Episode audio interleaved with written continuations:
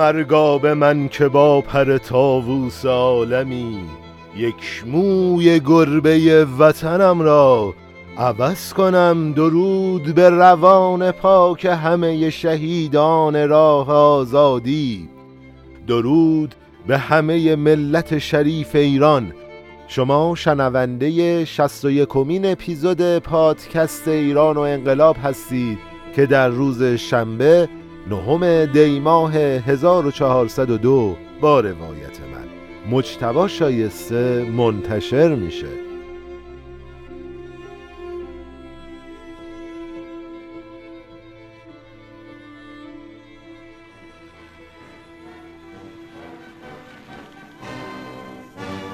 премьер-министр Ирана господин Кавам Эс-Салтанет. Члены правительственной делегации Ирана.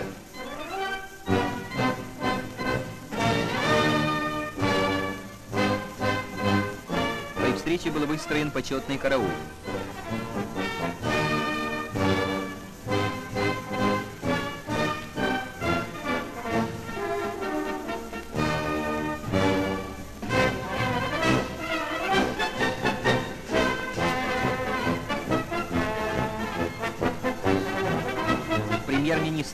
Выступил перед микрофоном.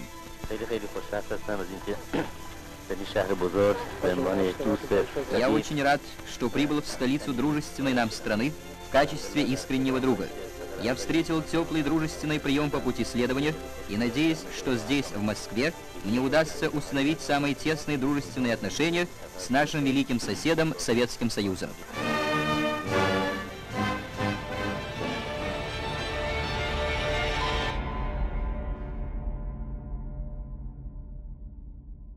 دوستان می‌خواستم بگم که مطالب این اپیزود خیلی مهمه و حتما به دوستاتون پیشنهاد کنید که این اپیزود رو بشنون. از دو جهت مطالب این اپیزود خیلی مهم میشه. اولا ما وقایعی از تاریخ رو برای شما روایت می‌کنیم که خیلی برامون جالبه و خیلی هم به ما توی تصمیم گیریامون کمک می‌کنه و مطمئنم که حتما از شنیدنش لذت می‌برید. نکته دوم اینه که اتفاقات که توی این اپیزود ما براتون روایت می‌کنیم سبب میشه که داستان فعالیت های مربوط به ملی شدن صنعت نفت رقم بخوره. و اصلا ملی شدن صنعت نفت با اتفاقات این اپیزود و اقداماتی که افراد مختلف می‌کنن شروع میشه. پس حتما این اپیزود رو ضمن اینکه گوش می‌کنید به دوستاتون پیشنهاد بدید و قطعا بدونید که یه پیش درآمدی به ویژه برنامه ملی شدن صنعت نفت و کودتای ما هستش. بریم سراغ این اپیزود. خب ما توی اپیزود قبل داستان بازگشایی مجلس چهاردهم و تلاش طرفین صاحب قدرت برای تسلط به ایران رو روایت کردیم. گفتیم شاه وقتی دید که ترکیب مجلس اون چیزی شده که ازش میترسه اومد تلاش کرد تا مجلس رو منحل کنه. حتی به محمد مصدق پیشنهاد نخست وزیری رو در قبال انحلال انتخابات میده که مصدقم یه پیش شرط های خودش می‌گذاره و میگه که با پذیرفتن این پیش شرط ها نخست وزیر میشه و بالاخره با شاه هم به توافق نمی‌رسن. از طرفی نقطه مقابل سلطنت طلبا داشتن به سمت تصویب قوانینی می‌رفتن که نفوذ شاه رو روی ارتش کم کنن. تا جلوی استبداد احتمالی محمد رضا شاه رو بگیرن. نکتم اینه دیگه رضا شاه با نفوذ زیادش تو ارتش تونست استبداد خودش رو توی ایران جاری کنه. بگذریم. اما وقوع یه اتفاق توی اصفهان مسیر همه چیز رو تغییر داد. اونم اعتصاب سراسری کارگرای نساجی و بعدش حکومت نظامی توی اصفهان و شورش کارگرا بود که در نهایت هم حزب توده از کارگرا حمایت کرد و ایلات عرب و قشقایی برای سرکوب کارگرا به سمت اصفهان رفتند. اما داستان به جایی رسید که گفتیم حتی روزنامه روزنامه نگارا توی تهران برای سرکوب حزب توده از حمله قبایل عرب و قشقایی دفاع کردند و دو نفر از حزب همراهان هم به مخالفت حزب توده برخواست و از سران ایلات جنوب دفاع کردند. اما بریم سراغ ادامه داستان. کتاب میگه حوادث اصفهان مجلس رو هم تحت تاثیر خودش قرار داده بود. در واقع وقتی شمار تلفات اصفهان به 600 کشته رسید مجلس به دو گروه عمده تقسیم شد. گروه اول شامل احزاب میهن و دموکرات که به عنوان محافظ کاران جنوب میشناختنشون و گروه آزادی که به عنوان اشراف شمالی هوادار شوروی و ضد دربار شناخته می شدن. دو گروه اول از ترس اتفاقات اصفهان اومدن و از سیاست ضد درباری خودشون کم کردن و به مقابله با حزب توده پرداختن. گام اول این گروه تهیه به اصطلاح قانون کار بود. حالا چرا به اصطلاح؟ خب توی این قانون اومدن به استاندارا اجازه دادن که حکومت نظامی رو برای حفظ کارخونه ها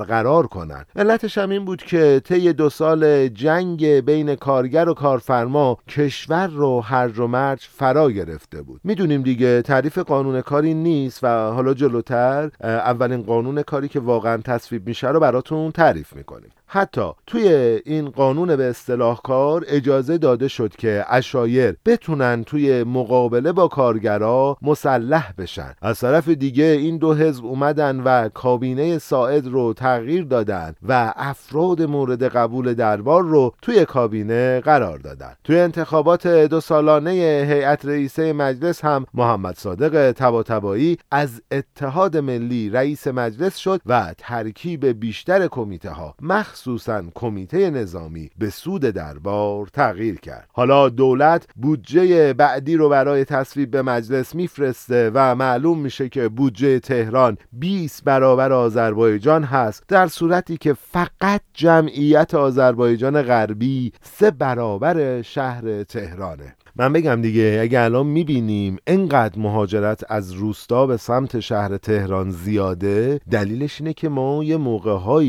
به شهر تهران اهمیت ویژه دادیم و روش سرمایه گذاری بیش از حد کردیم. یعنی اون پولی که از روستاها در اومده بود و باید خرج روستاها می‌شد خرج پایتخت شد. بگذریم. حالا فراکسیون آزادی کمیته مالی رو با همین بهونه ترک می‌کنه. از طرفی. نماینده تبریز میگه چطور توی بحث آموزش شما اصرار می‌کنید ترک زبانها فارسی یاد بگیرن؟ اما موقع بودجه حاضر نیستید اواید استان آذربایجان و خرج خود آذربایجان کنید و توی اونجا مدرسه بسازید. دوستان دقت کردید دیگه چی شد؟ یعنی آذربایجان یه قسمتی رو از بودجه تأمین می‌کرد که خرج خودش نمی‌شد و خرج تهران می‌شد. خب نکته بعدی چیه؟ اینه که ایجاد توازن توی بودجه یعنی من اگر نفت و گاز رو از خوزستان می‌گیرم به جاش یه خدمتی رو به اون استان ارائه میدم و اون خدمت اونجا وجود نداره. یعنی ما نمی‌تونیم صرفا از یه نقطه درآمد کسب کنیم و هزینه ها رو توی یه نقطه دیگه داشته باشیم و باید یه توازنی بین درآمد و هزینه توی نقاط مختلف وجود داشته باشه. حالا این مباحث حکومتداریه و مربوط میشه به رضایت نسبی جامعه از حکومت و اینها. اینجا الان جاش نیست. بگذریم ازش. کتاب میگه ساعت یه لایحه فوری رو برای تخصیص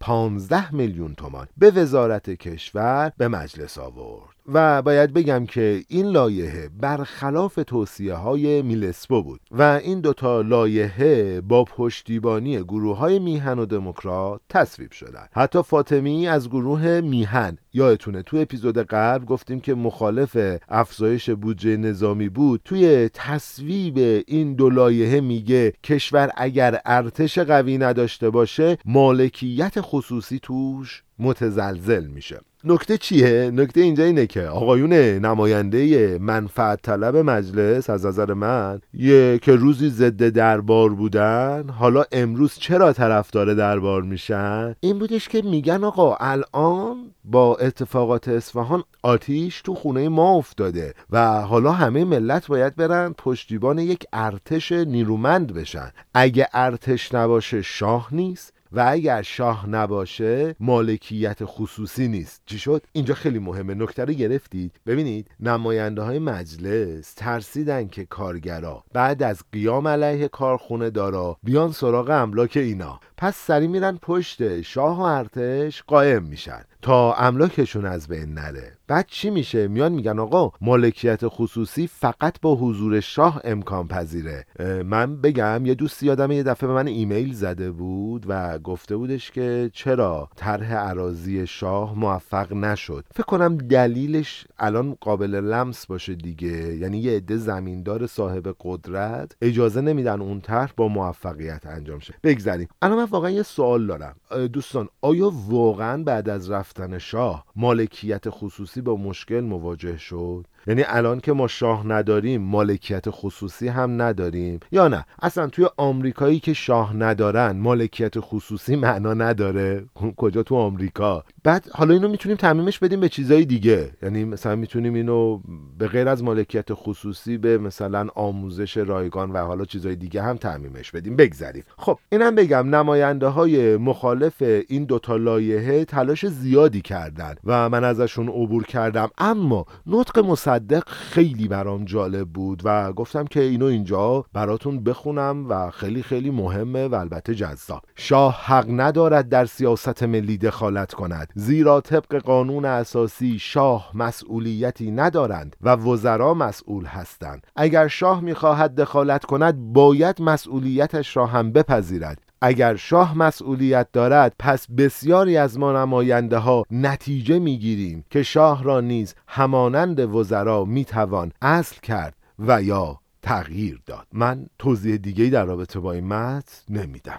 اما بریم سراغ اتفاقی که سبب شد اتحاد محافظ کارای جنوب و سلطنت طلبا بیشتر بشه و البته پای گذار ملی شدن صنعت نفت هم هست. توی مرداد 1323 یکی از نماینده های فراکسیون منفردین یه خبری رو رسانه ای می‌کنه مبنی بر اینکه ساعد به طور پنهانی در حال دادن امتیاز نفت جنوب به انگلیسی ها و امریکایی هاست یکم بدتر هم معلوم میشه که یه امتیاز دیگه در شمال به شرکت استاندارد وکیوم واگذار میشه. البته این امتیاز به محض عقب نشینی نیروهای شوروی به اون شرکت داده میشه. بگم فقط یه گریزی بزنم که شرکت استاندارد وکیوم یه شرکت آمریکایی بقیهش طلبتون باشه توی ویژه برنامه ملی شدن صنعت نفت. شوروی هم دو ماه بعد درخواست یک امتیاز نفتی رو توی شمال کشور میده. باز خیلی خلاصه بگم. آمریکا آخرای جنگ روی بازار ایران میاد حساب باز می‌کنه. پس به امتیاز نفتی توی ایران نیاز داره. انگلیس هم به خاطر استثمار شرکت بریتیش پترولیوم کلا علاقه به شریک جدید نداشت. از طرفی روسیه هم نیازی به نفت شمال ایران نداشت. ولی می‌دونست اگه یه کشور دیگه مثل امریکا بیاد نفت شمال رو استخراج کنه قدرت و نفوذ روسیه توی منطقه کم میشه و شرایط روسیه رو توی موقعیت خطرناکی قرار میده. پس روسیه هم میاد درخواست امتیاز نفت شمال رو از دولت ایران می‌کنه. خب من خیلی دارم جلوی خودم میگم که مباحث رو خیلی دقیق توضیح ندم تا بتونیم توی ویژه برنامه کودتا مفصل بهش برسیم. من فقط بگم همین دو خط بالای اپیزود یک ساعته توضیحات. داره. ساعد از ادعای شوروی حراسان میشه و میگه که تا پایان جنگ درباره هیچ امتیازی با هیچ کشور و شرکت سالسی مذاکره نمی‌کنه. بعدم به بولارد میگه که من اینجوری به شوروی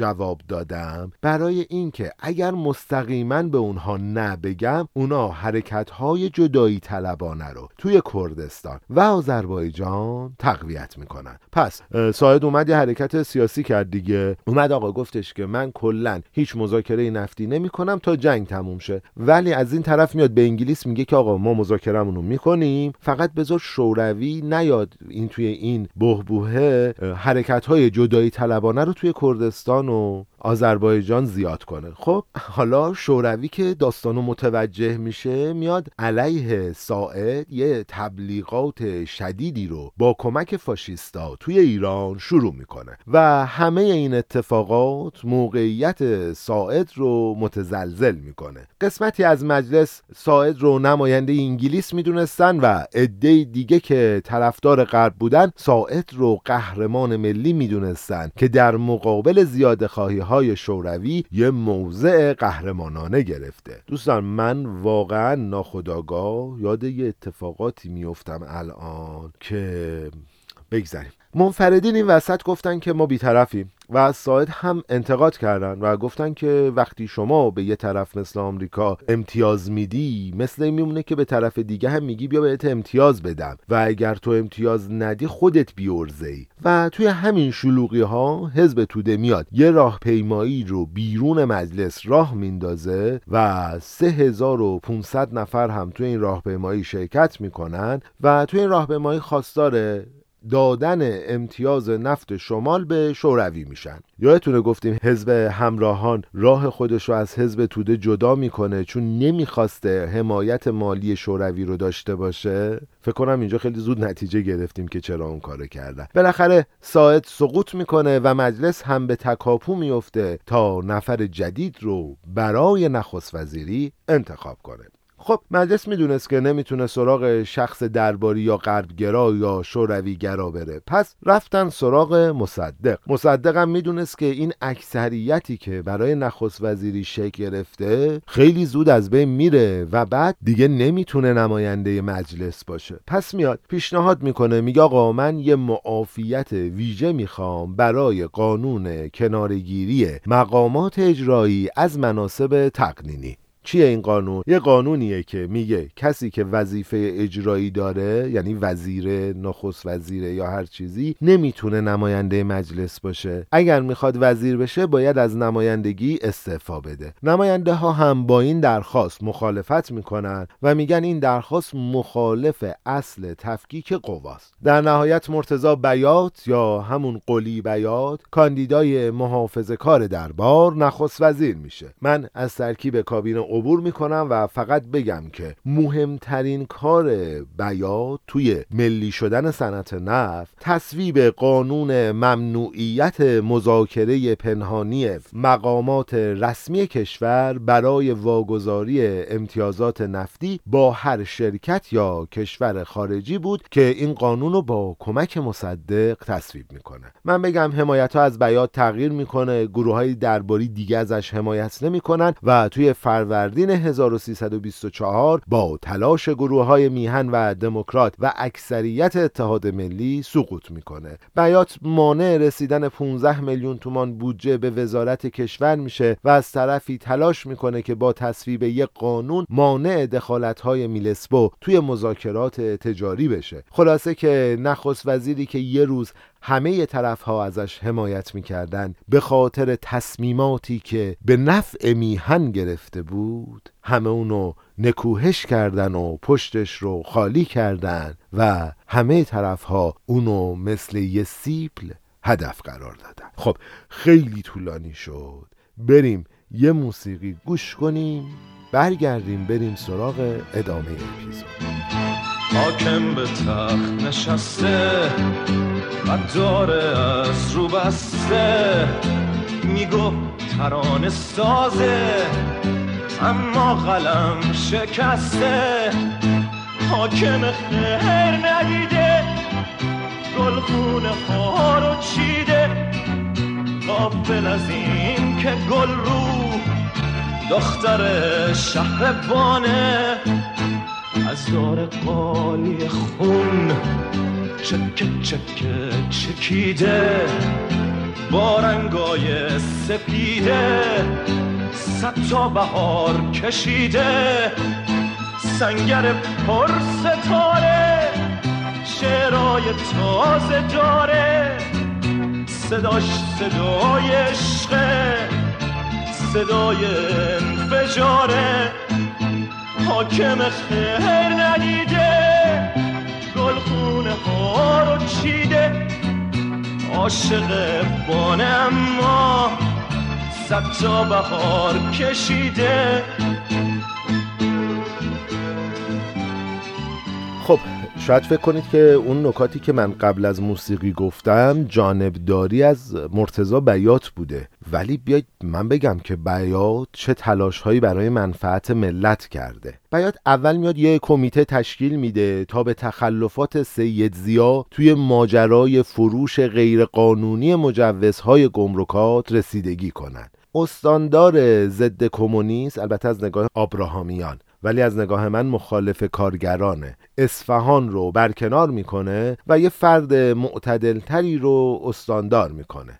من فقط بگم دیگه استاندار قبلی اشایر رو مسلح کرد و کارگرا رو سرکوب کرد و کشتشون. از طرفی بیات به حزب تودعی ها مجوز بیشتری می‌داد و حزب سید زیا رو محدود کرد. به حدی که سفیر انگلیس این رفتارهای سید زیا رو ناقض حقوق آزادی بیان و سوء استفاده از قدرت می‌دونست. دوستان واقعا خودتون می‌دونید که من یه مقدار مخالف چپ ها هستم. شخصا و تلاشم کردم که توی روایتم این مخالفتم نشون ندم ولی یه نکته خیلی داره اذیتم می‌کنه. انگلیسی ها سر ماجرای سرکوب کارگرا توی اصفهان اصلا نیومدن بگن که آقا حق آزادی بیان کارگرا داره زیر سوال میره و اصلا تا دیدن حزب سید زیا که یه انگلوفیله داره محدود میشه و راهپیمایی کارگرا داره زیاد میشه سری میان موزه گیری می‌کنن که وای آزادی بیان داره زیر سوال میره و غیره.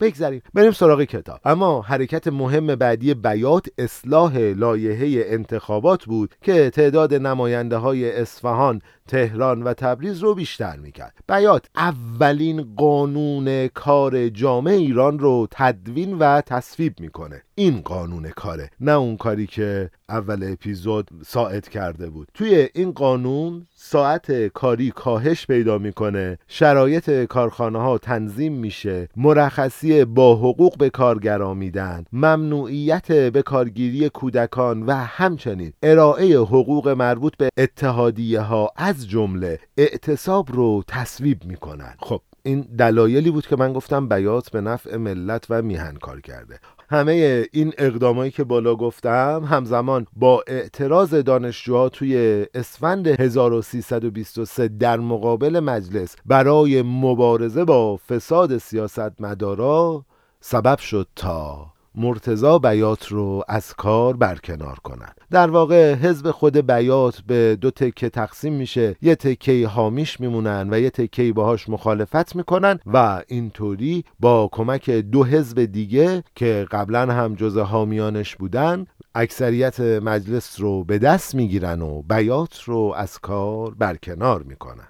من یه نکته هم بگم. اون موقع ها می‌گفتن که دانشجوها آشوبگرایی بدون فکرن که می‌خوان دیکتاتوری روشنفکرا رو برپا کنن. این نظر آقایون نماینده مجلس بود. خب اما سقوط بیات یه بحران شیش هفته ای رو توی مجلس به وجود میاره و در نهایت ابراهیم حکیمی پزشک دربار نخست وزیر میشه. دوستان یادمونه اول مجلس چهاردهم محمد رضا شاه خیلی نگران ترکیب مجلس بود. خب تا الان همه نخست وزیرا به غیر از ساعد درباری بودن. تازه کابینه ساعد هم بیشترش ساختار درباری داشت. حکیمی یه سیاستمدار محترم و بدون ارتباط های نزدیک خارجی و مورد حمایت ضمنی همه گروه ها بود. بولارد عقیده داشت که او آدمی منگ بی تجربه بی اهمیت و البته بی ضرر است. اما حکومت حکیمی هنوز شروع نشده بود که تموم شد. حکیمی تلاش کرد که از همه گروه ها توی کابینه استفاده کنه. اما موقع رأیگیری برای رأی اعتماد کابینه همه گروه ها ناراضی بودند. حتی منفردین هم ازش حمایت نکردند. چون عقیده داشتن که یه سیاستمدار بیطرف توی وزارت کشور برای انتخابات 15 هم قرار نداره. شاه به بولارد گفته بود که افسوس چهل سال زمان می‌برد تا ایرانی ها دموکراسی یاد بگیرند. و کاش من اختیار قانونی داشتم تا مجلس را منحل کنم. بولارد می‌گفت شاه خیلی علاقه داشت تا یه سخن تاییدآمیز از سمت من بشنوه تا به اتکای همون سخن و بدون توجه به موانع پارلمانی به حکومت فردی متوسل بشه. این حرف بولارد بود دیگه دوستان. خب بعد از شکست حکیمی سلطنت طلبا دیگه احتیاط رو کنار می‌ذارن و از محسن صدر یا صدر الاشراف حمایت می‌کنن. صدر الاشراف یه قاضی 80 ساله محافظه کار بود که رضا شاه برای مراقبت از روحانیون قم گمارده بود. و البته بگم که ایشون توی انقلاب مشروطه روشنفکرای آزادیخواه رو هم سرکوب کرده بود. من بگم ایشون نخست وزیر میشه و البته وزارت کشور رو هم برای خودش بر میداره. ترکیب کابینه همینطور بود که چهار تا پست رو به سلطنت طلبا میده پنج تا پست رو هم به طرفدارای انگلیس. اما انقدر اوضاع وخیم میشه که سفیر آمریکا شکوه می‌کنه و میگه که کابینه و مخصوصا وزیر خارجه بیش از حد افراد طرفدار انگلیس هست. خب توی ویژه برنامه ملی شدن صنعت نفت بهتون میگیم که چرا سفیر آمریکا شکایت می‌کنه که کابینه طرفدار انگلیسن الان ازش بگذریم. خب مخالفای این کابینه یعنی فراکسیون های آزادی منفردین توده و مستقل های منشعب سه ماه تموم از خرداد تا شهریور مجلس رو تحریم می‌کنن و هر جلسه ای که نخست وزیر برای رأی اعتماد میومد اونا مجلس رو ترک می‌کردن تا مجلس به حد نصاب رأی گیری نرسه. توی این آشوب سلطنت طلبا اعتقاد داشتن که رأی مجلس برای شروع کار کابینه تشریفاتیه و مهم دستور پادشاهه و مخالفا هم می‌گفتن رأی مجلس اصل هست و امضای پادشاه تشریفاتی. من خیلی خلاصه بگم که بولارد این بحران پارلمانی رو گواه دیگهی به نداشتن بلوغ روح جمعی توی ایرانیا می‌دونه. صدرالاسلام بلافاصله سیاست های خودش رو به اجرا می‌گذاره و همه لوایح بیات رو ملغا می‌کنه. کمیته رسیدگی به فساد سید زیا رو منحل و یک انگلوفیل به نام سرلشکر ارفع رو به ریاست ستاد مشترک منصوب می‌کنه. اون بلافاصله دستور میده که اشایر ضد توده مسلح بشن و افسران دست چپی از ارتش اخراج بشن. علاوه بر همه اینا یه موافقتنامه با بانک شاهی امضا می‌کنه که ایران وارد قلمرو استرلینگ بشه. بچه این موضوع هم باز دوباره توی ملی شدن صنعت نفت مهمه و بعدا بهش می‌پردازیم. انگلیسی ها هم برای تشکر از صدرالاسلام و برای اینکه به شوروی فشار بیارن که نیروهاشون رو از ایران خارج کنن اعلام می‌کنه که ما شش ماه زودتر از موعد اعلام شده نیروهامون رو از ایران خارج خواهیم کرد. از طرف دیگه برای تموم شدن تجمعات توی تهران صدرالاسلام حکومت نظامی اعلام می‌کنه. توی ادامه 48 نشریه مربوط به جبهه آزادی رو تعطیل و دفاتر حزب توده رو اشغال می‌کنه و بیش از 100 نفر از حزب توده بازداشت میشن. اون بعدها میگه که کاش اختیار قانونی داشتم و نماینده ها مسئولیت پارلمانی نداشتن تا می‌تونستم هشت نماینده نماینده حزب توده رو از نمایندگی خل و بازداشت کنم. اما دوباره یه اتفاق دیگه این آشوب پارلمانی رو هم تموم می‌کنه. توی عواست شهریور یه پیشور یا همون کشاورز که مجلس اعتبارنامش رو رد کرده بود میره تبریز و همراه با یاران قدیمیش از حزب کمونیست و باقی مونده قیام 1298 و 99 خیابانی تشکیل سازمان جدیدی به نام فرقه دموکرات آذربایجان رو میدن. من بگم این اسم برامون آشناست اونایی که پادکست رو با ما دنبال کردن. اگر که شما ماجرای اعتراضات خیابانی رو نشنیدید حتما به اپیزودش مراجعه کنید. اپیزودش هست و ماجراهای جذاب اون رو بشنوید.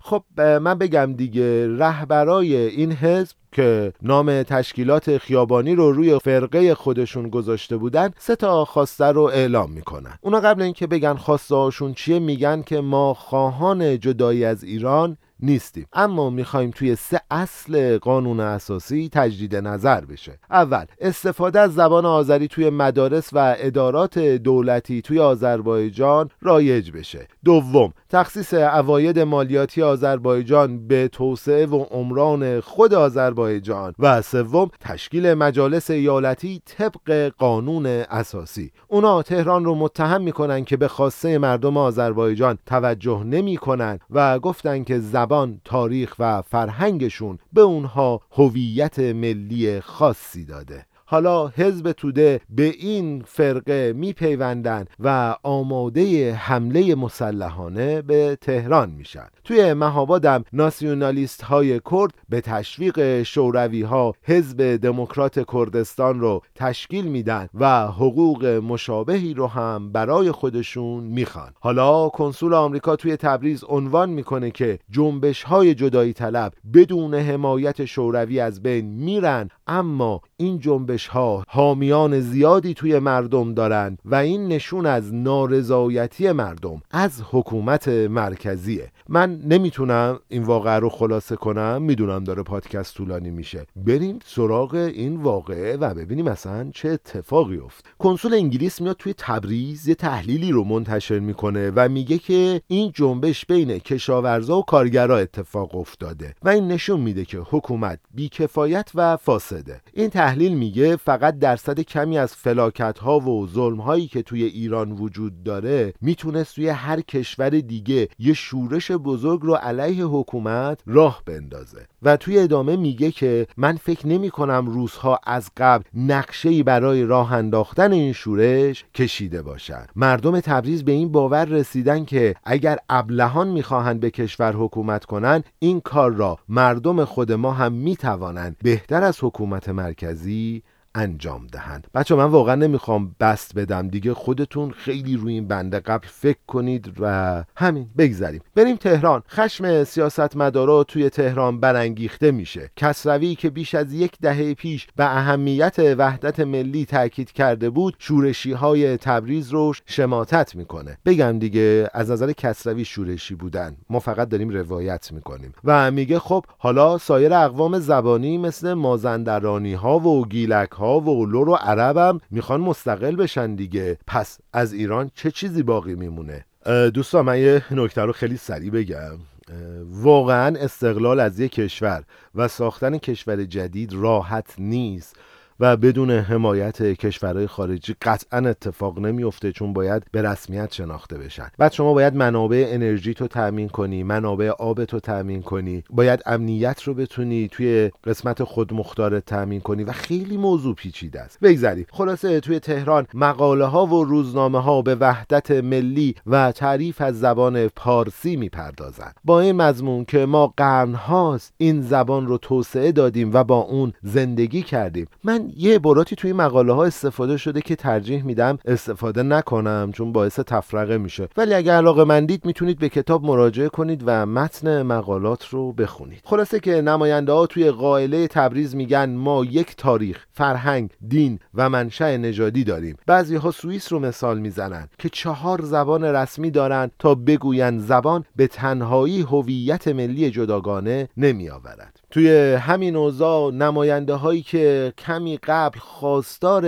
تضعیف ارتش بودن مخالفت خودشون رو با قدرتگیری ارتش کنار می‌ذارن و خواهان تقویت نیروهای مسلح میشن. از طرفی بسیاری از نماینده های شمالی کشور هم توی سیاست خارجی خودشون مبنی بر حمایت از شوروی تجدید نظر می‌کنن. حتی شش نماینده ترک فراکسیون آزادی به بلوک جنوب میپیوندن تا اقدام فرقه دموکرات آذربایجان رو محکوم کنند و همه این مسائل سبب میشه که مجلس یک دست متحد بشه تا علیه تجزیه ملی اقدام کنند و بالاخره کارشکنی های پارلمانی تموم میشه. خلاصه قرار میشه که یه فرصت دیگه به حکیمی بدن. حکیمی دو لایحه رو به فوریت به مجلس می‌بره. اول. انتخابات مجلس رو تا زمان اتمام اشغال کشور به تعویق بندازن. خب مصدق با این مخالفت هم می‌کنه ولی زورش نمی‌رسه. میگه ما چندین سال کشور تو اشغال خارجی ها بوده. حالا این اشغاله نمی‌تونه باعث برگزار نشدن انتخابات بشه. دومین لایه هم بودجه نظامی رو افزایش می‌داد و تعداد نیروهای نظامی رو از 90 هزار نفر به 120 هزار نفر میرسون با تصویب این دو لایحه صدرالاشراف به نفع حکیمی کنار میره و اون با برنامه ملایمتری نسبت به بیات و صدرالاشراف سر کار میاد. خب حکیمی سه تا کار مهم می‌کنه. اول مرتزا بیات رو استاندار آذربایجان می‌کنه. دوم قوام رو برای مجمع جدید و تأسیس مشاوران نخست وزیری در نظر می‌گیره. و سوم به توصیه مصدق به مسکو میره تا با استالین مذاکره کنه. اما مسکو اعلام می‌کنه که ما ترجیح می‌دادیم با قوام مذاکره کنیم تا با حکیمی.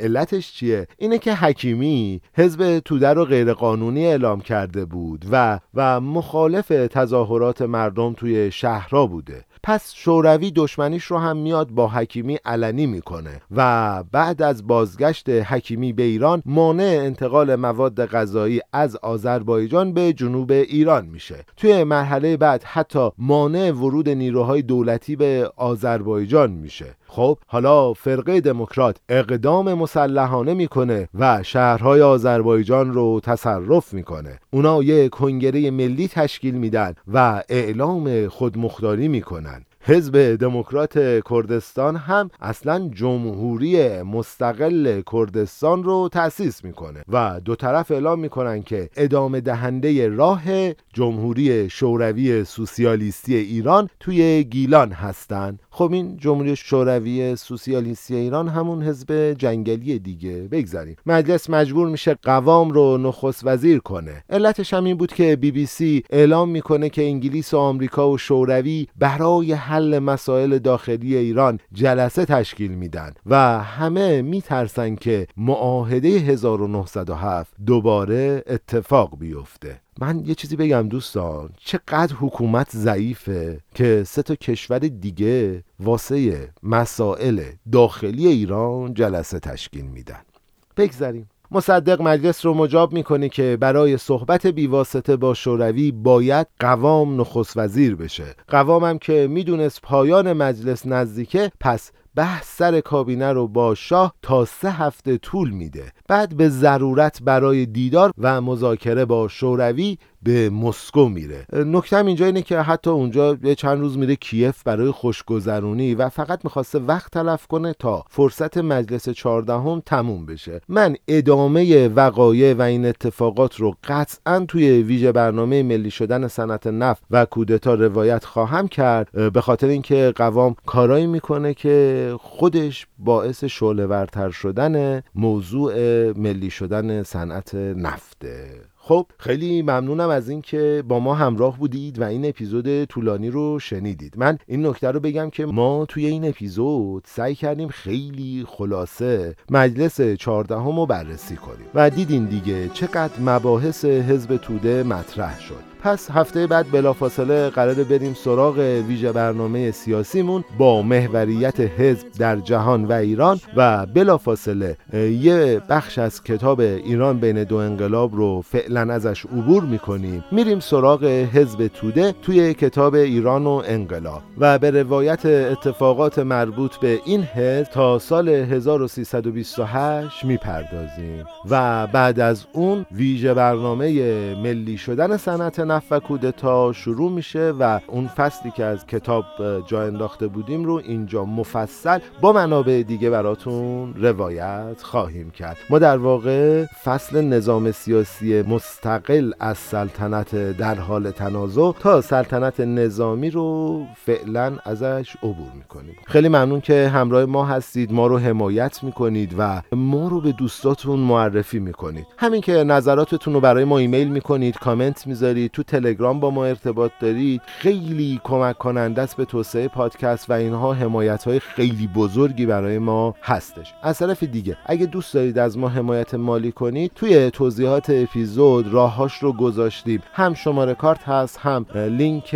پرداخت رمز ارز هست هم لینک صفحه هامی باش پادکست ایران و انقلاب آدرس کانال تلگرامیمون هم توی توضیحات هستش و منابع پادکست رو هم اونجا منتشر می‌کنیم. و حتما اونجا ما رو پیگیری کنید. اگر می‌خواید با ما ارتباط داشته باشید توی توضیحات کانال تلگراممون آدرس ارتباط مستقیم با ما از طریق تلگرام وجود داره. من از همه عزیزایی که توی تولید این پادکست کمک کردن سپاسگزارم محمد حسین منصوری توی انتخاب موسیقی و آیه آقاخانی توی انتشار و میکس و edit پادکست همراه من بود. متن این اپیزود رو هم من مجتبی شایسته نوشتم و احمد اسداللهی متن رو بازبینی کردش. از همه بچه های گروه هیوات هم که توی تولید این پادکست کمک حال من هستن تشکر می‌کنم. و می‌دونیم دیگه ما پادکست ایران و انقلاب رو تولید می‌کنیم برای عزت سربلندی و اقتدار